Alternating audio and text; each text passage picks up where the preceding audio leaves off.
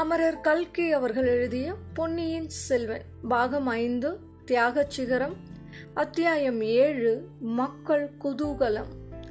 ஊடக்கார முருகையன் தன் மனைவி போட்ட கூக்குரலை கேட்டு திடுக்கிட்டு திகைத்தான்.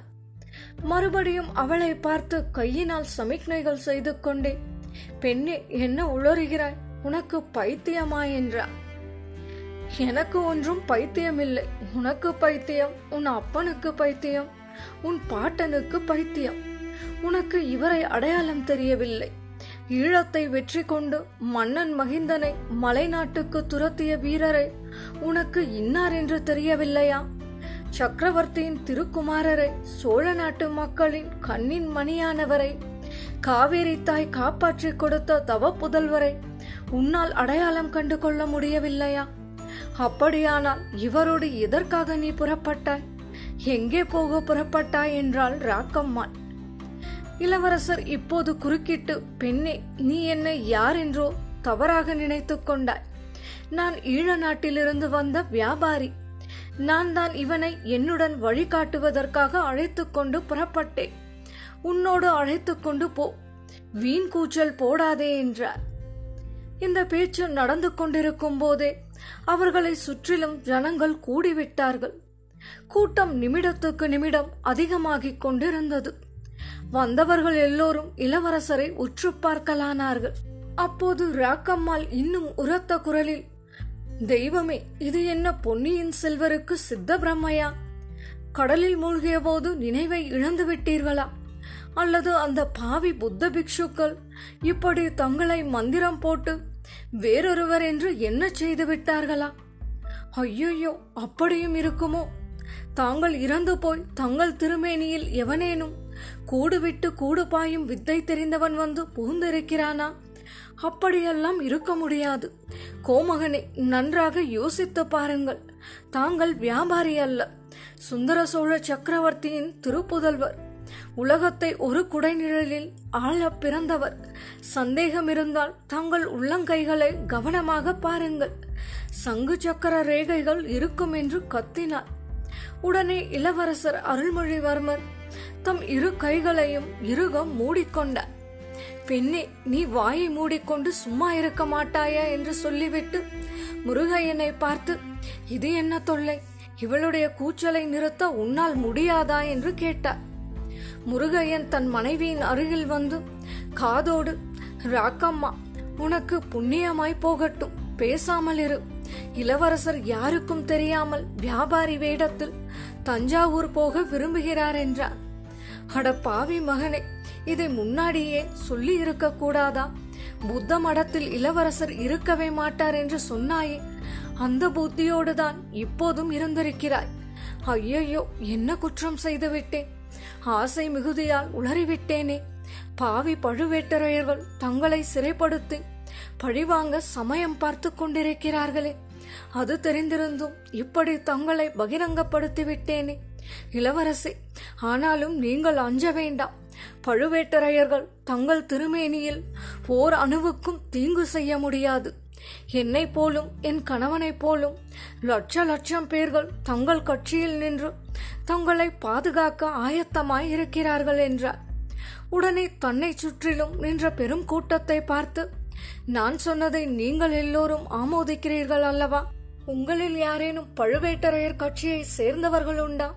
அப்படியானால் அவர்கள் இப்படி முன்னால் வாருங்கள். என்னை முதலில் கொன்றுவிட்டு பிறகு இளவரசருக்கு தீங்கு செய்ய எண்ணுங்கள் என்று அலறினார். அதுவரையில் அடங்காத வியப்புடன் பார்த்து கேட்டுக்கொண்டிருந்த மக்கள் பொன்னியின் செல்வர் வாழ்க ஈழம் கொண்ட வீராதி வீரர் வாழ்க என்று ஒரு பெரிய கோஷத்தை கிளப்பினார்கள். அதை கேட்டுவிட்டு மேலும் பல மக்கள் திரண்டு வந்து அங்கே கூடினார்கள். அப்படி வந்தவர்களிலே நாகைப்பட்டினம் நகரத்தின் என் பேராய தலைவர் ஒருவரும் இருந்தார். அவர் கூட்டத்தை விளக்கிக் கொண்டு முன்னால் வந்து கோமகனே தாங்கள் இந்த நகரின் சூடாமணி விகாரத்திலிருந்து வருவதாக கேள்விப்பட்டோம். அந்த வதந்தியை நாங்கள் நம்பவில்லை. இப்போது உண்மை அறிந்தோம். நேற்று அடித்த பெரும் புயல் இந்த நகரத்தில் எத்தனையோ நாசங்களை விளைவித்திருக்கிறது. ஆனாலும் தங்களை புத்த விகாரத்திலிருந்து பத்திரமாய் வெளிக்கொணர்ந்ததே. அதை முன்னிட்டு புயலின் கொடுமைகளை எல்லாம் மறந்து விடுகிறோம் இந்த நகரில் தங்களுடைய பாதம் பட்டது இந்நகரின் பாக்கியம் என்று கூறினார்.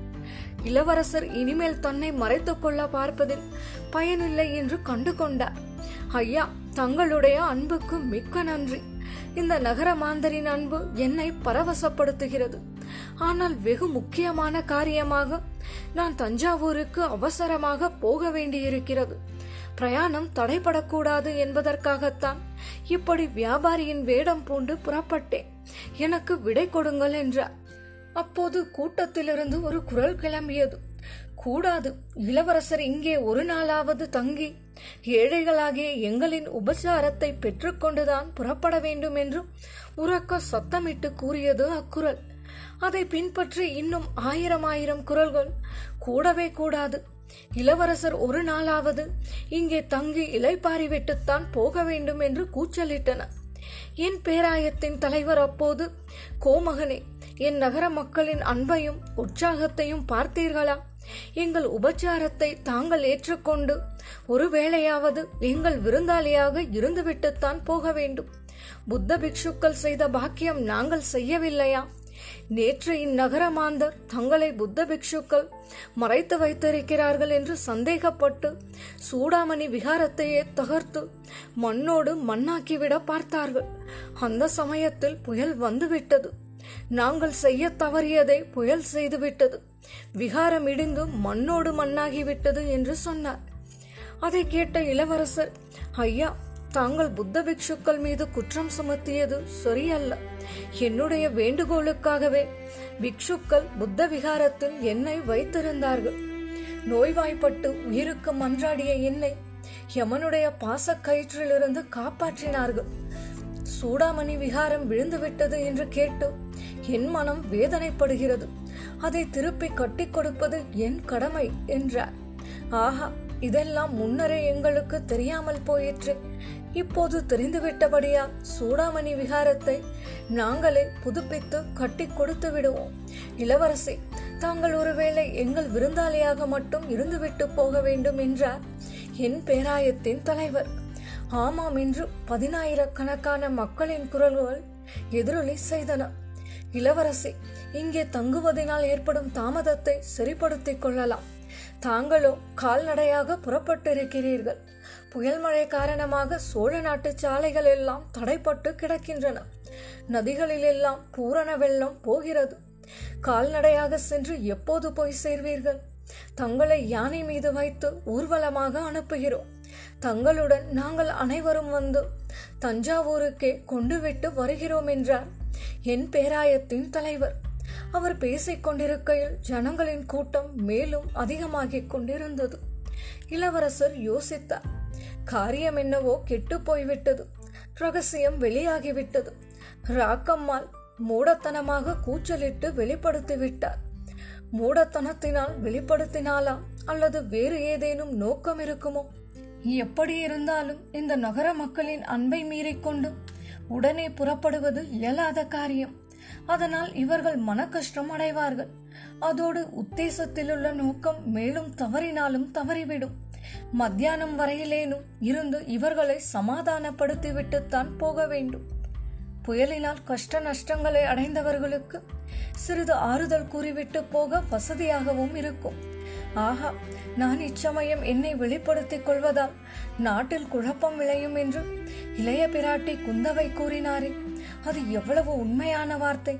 என் தமக்கையை போன்ற அறிவாளி இந்த உலகிலேயே யாரும் இல்லைதான் தஞ்சை சிம்மாதன உரிமையை பற்றி பேசுகிறார்களே. உண்மையில் குந்தவை தேவியை அல்லவா? சிம்மாதனத்தில் அமர்த்த வேண்டும். இவ்வாறு பொன்னியின் செல்வர் சிந்தித்துக் கொண்டிருந்த போது ஜனக்கூட்டம் மேலும் அதிகமாகி வருவதை கண்டார். அவர்களுடைய குதூகலமும் வளர்ந்து வருவதை அறிந்தார். புயலின் கொடுமைகளையும் புயலினால் விளைந்த சேதங்களையும் மக்கள் அடியோடு மறந்துவிட்டதாக தோன்றியது. எங்கிருந்தோ யானைகள் குதிரைகள் சிவிகைகள் திருச்சின்னங்கள் கொடிகள் பேரிகை எக்காலம் முதலிய வாத்தியங்கள் எல்லாம் வந்து சேர்ந்து விட்டன. அரைப்பகல் நேரமாவது இங்கே தங்கிவிட்டுத்தான் புறப்பட வேண்டும் என்று இளவரசர் முடிவு செய்தார். என் பேராயத்தின் தலைவரை பார்த்து ஐயா இவ்வளவு மக்களின் அன்பையும் புறக்கணித்துவிட்டு நான் போக விரும்பவில்லை. பிற்பகல் வரையில் இங்கே இருந்துவிட்டு மாலையில் புறப்படுகிறேன். அதற்காவது அனுமதி கொடுப்பீர்கள் அல்லவா? என்றார். இளவரசர் தங்கிச் செல்ல சம்மதித்து விட்டார் என்ற செய்தி பரவியதும் ஜனக்கூட்டத்தின் உற்சாகம் எல்லை கடந்துவிட்டது குதூகலத்தை வெளிப்படுத்தும் வழிகளை கடைபிடிக்க தொடங்கினார்கள். வாத்தியங்கள் முழங்கத் தொடங்கின. ஆங்காங்கே வீதிகளில் கத்தி விளையாட்டு கழி விளையாட்டு குறவை கூத்து முதலியவை ஆரம்பமாயின. ஜனங்களையும் அவர்களுடைய குதூகல விளையாட்டுகளையும் கடந்து கொண்டு நாகைப்பட்டினத்து சோழ மாளிகைக்கு செல்வது பெரிதும் கஷ்டமாயிற்று. எப்படியோ கடைசியில் போய் சேர்ந்தார்கள். மாளிகைக்குள் இளவரசர் சிறிது நேரம் கூட தங்கி இளைப்பார முடியவில்லை. ஏனெனில் அவர் வெளிப்பட்ட செய்தி அக்கம் பக்கத்து கிராமங்களுக்கெல்லாம் பரவிவிட்டது. ஜனங்கள் திரள் திரளாக வந்து குவிந்து கொண்டிருந்தார்கள். இளவரசரை பார்க்க வேண்டும் என்ற தங்கள் ஆவலை தெரியப்படுத்திக் கொண்டார்கள். இளவரசரும் அடிக்கடி வெளியில் வந்து ஜனக்கூட்டத்தினிடையே சென்று அவர்களுடைய சேம லாபங்களை பற்றி கேட்டார். புயலினால் விளைந்த கஷ்ட நஷ்டங்களை பற்றி அனுதாபத்துடன் விசாரித்தார். தாம் தஞ்சாவூருக்கு போனவுடனே ஜனங்கள் அடைந்த கஷ்டங்களுக்கு பரிகாரம் கிடைக்க ஏற்பாடு செய்வதாக கூறினார். அதை பற்றி ஜனங்கள் அவ்வளவு உற்சாகமடையவில்லை என்பதையும் கண்டு கொண்டார் ஜனங்கள் ஒருவரோடு ஒருவர் பழுவேட்டரையர்களின் அதிகாரத்துக்கு முடிவு ஏற்படுமா என்று பேசிக்கொண்டதும் அவர் காதில் விழுந்தது. சக்கரவர்த்தியின் உடல்நிலையை பற்றியும் அடுத்தபடி சிம்மாதனத்துக்கு வரக்கூடியவரை பற்றியும் அடக்கமான குரலில் ஆனால் இளவரசர் காதில் விழும்படியாக பலரும் பேசினார்கள். இதற்கிடையில் நாகைப்பட்டினம் நகரின் ஐம்பெரு குழுவின் அதிகாரிகளும் என் பேராயத்தின் தலைவர்கள் அனைவரும் வந்து சேர்ந்து விட்டார்கள். இளவரசருக்கு விருந்து அளிக்க பெருந்தர ஏற்பாடுகள் நடந்தன. இளவரசரை பார்க்க வந்த ஜனத்திரளுக்கு உணவளிக்கும் ஏற்பாடுகளும் நடந்தன. புயலினால் நஷ்டமானது போக நகரில் எஞ்சியிருந்த தானியங்கள் எல்லாம் வந்து குவிந்தன. கரிகாய்களை பற்றியோ கவலை இல்லை விழுந்த வாழை மரங்களின் வாழைக்காய் குலைகளையும் விழுந்த தென்னை மரங்களின் தென்னை குலைகளையும் கொண்டு ஒரு லட்சம் பேருக்கு விருந்து தயாரித்து விடலாமே. விருந்துகள் முடிந்து புறப்பட வேண்டிய சமயம் நெருங்கிற்று. இளவரசர் சோழ மாளிகையின் மேன்மாடத்து முகப்பில் வந்து கை கூப்பிக் கொண்டு நின்றார். வீதியில் ஒரு பெரிய கோலாகலமான ஊர்வலம் புறப்படுவதற்கு எல்லாம் ஆயத்தமாய் இருந்தன. இளவரசர் ஏறி செல்வதற்கு அலங்கரிக்கப்பட்ட யானை ஒன்று வந்து நின்றது. முன்னாலும் பின்னாலும் குதிரைகள் ரிஷபங்கள் முதலியவை நின்றன. திருச்சின்னங்களும் கொடிகளும் ஏந்தியவர்களும் பலவித வாத்தியக்காரர்களும் அணிவகுத்து நின்றார்கள். மக்களோ நேற்று மாலை பொங்கி எழுந்த கடலைப் போல ஆரவாரித்துக் கொண்டு கண்ணுக்கு எட்டிய தூரம் நின்றார்கள். இளவரசர் வெளித்தோற்றத்துக்கு புன்னகை பூத்த முகத்துடன் பொழிந்தார். அவர் உள்ளத்திலோ பெரும் கவலை குடிக்கொண்டிருந்தது. பெற்ற தாயை காட்டிலும் பதின்மடங்கு அவருடைய அன்பை கவர்ந்திருந்த ஈழத்து ராணியின் கதியை பற்றி அறிந்து கொள்ள அவர் உள்ளம் துடிதுடித்தது. முருகையன் மனைவியிடம் இன்னும் சிறிது விவரம் கேட்டு தெரிந்து கொள்ளலாம் என்று எண்ணியிருந்தார் அவளோ ஜனக்கூட்டத்தில் மறைந்து விட்டார் முருகையன் மட்டும் முண்டியடித்துக் கொண்டு இளவரசரை தொடர்ந்து சோழ மாளிகைக்கு வந்து சேர்ந்தார் அவன் மனைவி ராக்கம்மாள் என்ன ஆனாள் என்பது அவனுக்கும் தெரியவில்லை. மற்றொரு பக்கத்தில் இளவரசரை வேறொரு கவலை பற்றி கொண்டிருந்தது. சக்கரவர்த்தியின் விருப்பத்துக்கு விரோதமாகத்தான் ராஜ்யத்தை கைப்பற்ற விரும்புவதாய் முன்னமேயே பழுவேட்டரையர்கள் சொல்லிக் கொண்டிருந்தார்கள். இந்த ஜனங்கள் செய்யும் ஆர்ப்பாட்டங்களின் காரணமாக அவர்கள் கூற்று உண்மை என்று ஏற்பட்டு விடலாம் அல்லவா? எப்படியாவது இந்த நகர மாந்தர்களின் அன்பு சுழலிலிருந்து தப்பித்து போனால் போதும் என்று இளவரசருக்கு தோன்றிவிட்டது. இந்த நிலைமையில் அவர் சற்றும் எதிர்பாராத இன்னொரு சம்பவம் நிகழ்ந்தது. ஜனங்களிடம் விடை பெற்றுக் கொள்ளும் பாவனையில் இளவரசர் கும்பிட்டு கொண்டு நின்றபோது ஜனக்கூட்டத்தை விளக்கிக் கொண்டு ஐம்பெரும் குழுவின் அதிகாரிகளும் என் பேராயத்தின் தலைவர்களும் மாளிகையின் வாசலில் வந்து நின்றார்கள். முன்னேற்பாட்டின்படி நிகழ்ந்தது போல. சில நிமிட நேரம் பேரிகை முரசு எக்காலம் முதலிய நூறு நூறு வாத்தியங்கள் கடலொலியையும் அடக்கிக் கொண்டு ஒலித்தன. சட்டென்று அவ்வளவு வாத்தியங்களும் நின்றபோது அப்பெரும் கூட்டத்தின் நிசப்தம் நிலவியது. அச்சமயத்தில் நகர தலைவர்களில் முதியவராக காணப்பட்ட ஒருவர் மாளிகை முன்வாசலில் இருந்த நிலா மேடை மீது ஏறி நின்று கொண்டு கம்பீரமான குரலில் கூறினார் பொன்னியின் செல்வா ஒரு விண்ணப்பம். நாகை நகரையும் அக்கம் பக்கத்து கிராமங்களையும் சேர்ந்த ஜனங்களின் சார்பாக ஒரு கோரிக்கை. சக்கரவர்த்தியின் உடல்நிலையை பற்றி நாங்கள் அனைவரும் கவலை கொண்டிருக்கிறோம். அதை போலவே நாங்கள் கேள்விப்படும் இன்னொரு செய்தியும் எங்களுக்கு கவலை தருகிறது. பழுவேட்டரையர்களும் பல சிற்றரசர்களும் சேர்ந்து சக்கரவர்த்திக்கு பிறகு மதுராந்தக தேவருக்கு முடிசூட்ட தீர்மானித்திருப்பதாக அறிகிறோம். மதுராந்தகத்தேவர் இன்று வரையில் போர்க்களம் சென்று அறியாதவர். அவர் பட்டத்துக்கு வந்தால் உண்மையில் பழுவேட்டரையர்கள்தான். ராஜ்யம் ஆளுவார்கள். சிற்றரசர்கள் வைத்ததே சட்டமாயிருக்கும். இளவரசர் ஆதித்த கரிகாலர் மூன்று ஆண்டு காலமாக சோழ நாட்டுக்கு வரவே இல்லை. அதற்கு ஏதேதோ காரணங்கள் சொல்கிறார்கள். அவருக்கு மகுடம் சுட்டிக்கொள்ள விருப்பமில்லை என்று கூறுகிறார்கள். அப்படியானால் அடுத்தபடி நியாயமாக பட்டத்துக்கு வரவேண்டியவர் யார்? சோழ நாடு தவம் செய்து பெற்ற புதல்வரும் காவேரி தாய் காப்பாற்றிக் கொடுத்த செல்வரும் ஈழம் வென்ற வீராதி வீரருமான தாங்கள்தான். மக்களை நான் கூறியது உங்களுக்கெல்லாம் சம்மதமான காரியமா என்று அந்த முதியவர் சுற்றிலும் நின்ற ஜனத்திரளை பார்த்து கேட்கவும் எட்டு திசையும் நடுங்கும்படியான பேரொளி அக்கூட்டத்திலிருந்து எழுந்தது. ஆம் எங்கள் கருத்தும் அதுவே என்று பதினாயிரம் குரல்கள் கூறின. அதைத் தொடர்ந்து கோஷித்தன. இவ்வளவு கோஷங்களும் சேர்ந்து உரு தெரியாத ஒரு பெரும் இறைச்சலாக கேட்டது. மறுமொழி சொல்வதற்காக இளவரசரின் உதடுகள் அசையத் தொடங்கியது. ஏதோ மந்திர சக்தியினால் கட்டுண்டு அடங்கியது போல. அந்த பேரிரைச்சல் அடங்கியது. ஐயா நீங்கள் எல்லோரும் என்னிடம் கொண்டிருக்கும் அன்பை கண்டு ஆனந்தப்படுகிறேன். ஆனால் அந்த அன்பை நீங்கள் காட்டும் விதம் முறையாக இல்லையே. என் அருமை தந்தை சுந்தர சோழ சக்கரவர்த்தி இன்னும் ஜீவிய வந்தராக இருக்கிறார் என்பதை நீங்கள் மறந்துவிட்டதாக தோன்றுகிறது. சக்கரவர்த்தி நீடூழி வாழ வேண்டும் என்று என்னுடன் சேர்ந்து நீங்களும் பிரார்த்திக்க வேண்டும். சக்கரவர்த்தி ஜீவியவந்தராக இருக்கும்போது அவருக்கு பிறகு பட்டத்துக்கு யார் என்பதை பற்றி யோசிப்பது ஏன்? நகரத் தலைவர்களின் முதல் தலைவரான முதியவர் இளவரசரின் இக்கேள்விக்கு சரியான விடை வைத்திருக்கிறார். பொன்னியின் செல்வா சோழ நாட்டில் ஒரு மன்னர் உயிரோடு இருக்கும் போதே அடுத்தபடி பட்டத்துக்கு உரியவர் யார் என்பதை நிர்ணயித்து விடுவது தொன்று தொட்டு வந்திருக்கும் வழக்கம். மதுரை கொண்ட வீரரும் தில்லையம்பலத்து கோயிலுக்கு பொற்கூரை வேந்தவருமான மகாபராந்தக சக்கரவர்த்தி தம் காலத்திலேயே தமக்கு பின் பட்டத்துக்கு வர வேண்டியவர்களை முறைப்படுத்தி விடவில்லையா? அதன்படிதானே தங்கள் தந்தை சிம்மாசனம் ஏறினார் என்றார். ஆம் ஆகையால் இப்போதும் அடுத்த பட்டத்துக்கு உரியவரை பற்றி சக்கரவர்த்தி தானே தீர்மானிக்க வேண்டும். நீங்களும் நானும் அதை பற்றி யோசிப்பதும் பேசுவதும் முறையல்லவே என்றார் இளவரசர். பொன்னியின் செல்வா சக்கரவர்த்திக்கு தான் அந்த உரிமை உண்டு என்பதை ஒப்புக்கொள்கிறோம். சக்கரவர்த்தி சுயேட்சையாக முடிவு செய்ய கூடியவராயிருந்தால் அது சரியாகும். தற்போது சக்கரவர்த்தியை பழுவேட்டரையர்கள் தஞ்சை கோட்டைக்குள் சிறைப்படுத்தி அல்லவா வைத்திருக்கிறார்கள்? இளவரசி இன்னும் சொல்லப்போனால் சக்கரவர்த்தி உயிரோடு இருக்கிறாரா என்பதை பற்றியே எங்களில் பலருக்கு சந்தேகமாயிருக்கிறது. தங்களுடன் தொடர்ந்து தஞ்சைக்கு வந்து அந்த சந்தேகத்தை தீர்த்து கொள்ள விரும்புகிறோம். அதிர்ஷ்டவசமாக சக்கரவர்த்தி நல்லபடியாக இருந்தால் அவரிடம் எங்கள் விருப்பத்தை தெரிவித்துக் கொள்வோம்.